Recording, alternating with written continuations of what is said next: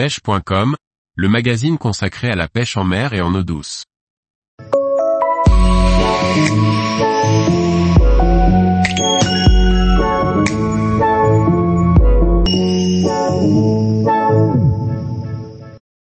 Zander Pro 3, épisode 3, on a pêché gros et vite pour sélectionner. Par Thierry Sandrier. Le troisième épisode est synonyme du début de la manche du bord qui tous les ans est décisive pour la victoire finale. Elle est souvent pleine de déconvenues pour bon nombre de compétiteurs, mais aussi parfois l'occasion d'un spectacle incroyable. Tony, effectivement, on n'avait pas fait ça encore. Rire.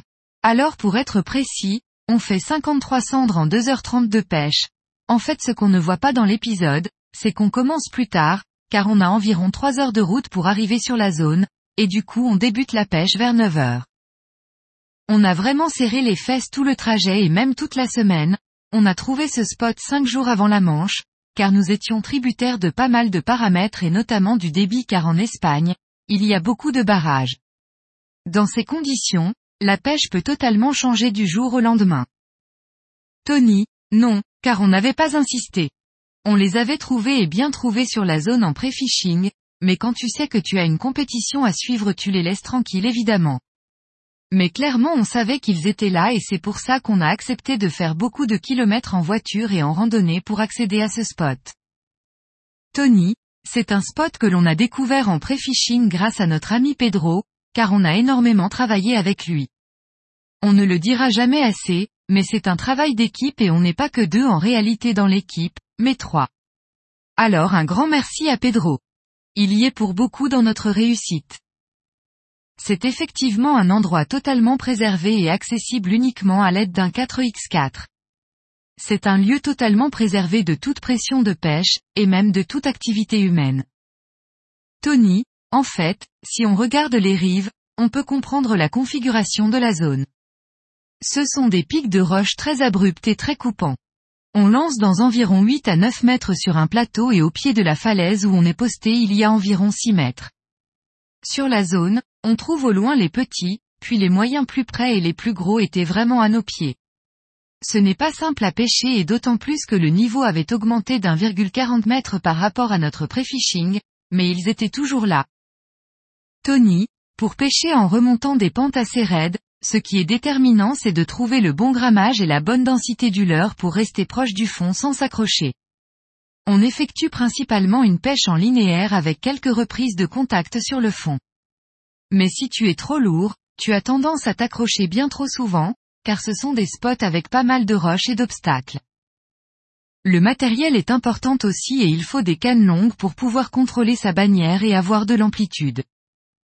Tony, je ne pense pas, mais en réalité, je ne sais pas car je n'arrive pas à identifier sur quel lac ils sont. Je ne reconnais pas ce pont que l'on voit derrière. Ils disent être en Extramadure donc sans doute un des grands lacs. En plus, on ne peut pas dire que j'ai un grand sens de l'orientation, rire, et puis tous les lacs se ressemblent et sont immenses donc tu peux très bien connaître un lac sans être allé sur la même zone. Tony, c'est une petite baie qui concentre des poissons, beaucoup moins que le spot précédent.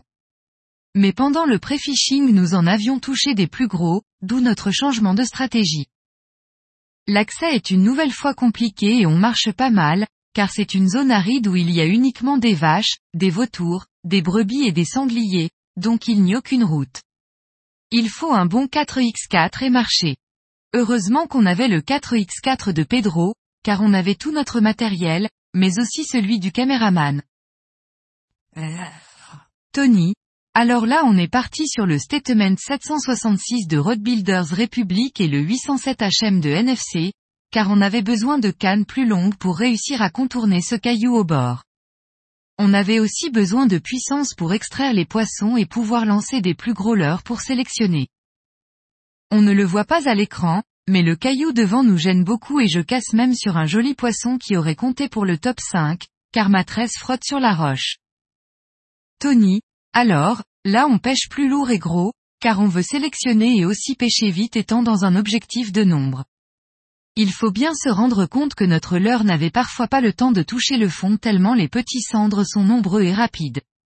Donc, on pêche plus gros pour sélectionner et vite pour les enchaîner. On pêche vraiment très vite pour en rentrer le plus possible, du coup on pêche sur grammé. Moi je suis sur du Black Minnow 140 et 160, en 20 et 30 GR, pour que les plus petits tapent dedans, mais ne se piquent pas. Stéphane, quant à lui, est au Crazy Paddle Tail 150 et 180 donc avec des têtes plombées de 20,30 et 35 grammes. Du coup, entre la canne longue et des leurres lourds, on pouvait vraiment pêcher au pied du tombant au ras de la roche, là où étaient postés les plus gros. Un petit leurre se serait fait coffrer tout de suite et on n'aurait pas pu sélectionner les plus gros. Tony, en vrai, je ne pense pas, mais Hatch rassure toujours de le penser, car les cendres sont sur des ablettes sur cette zone.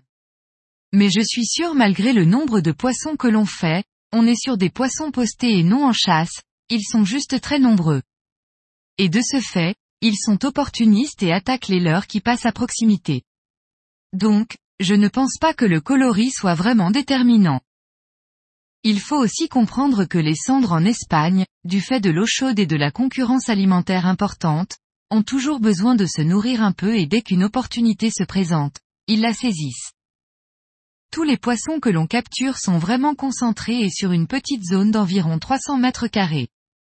C'est un petit espace, mais si tu lances en dehors de cette zone, tu ne prends pas une touche.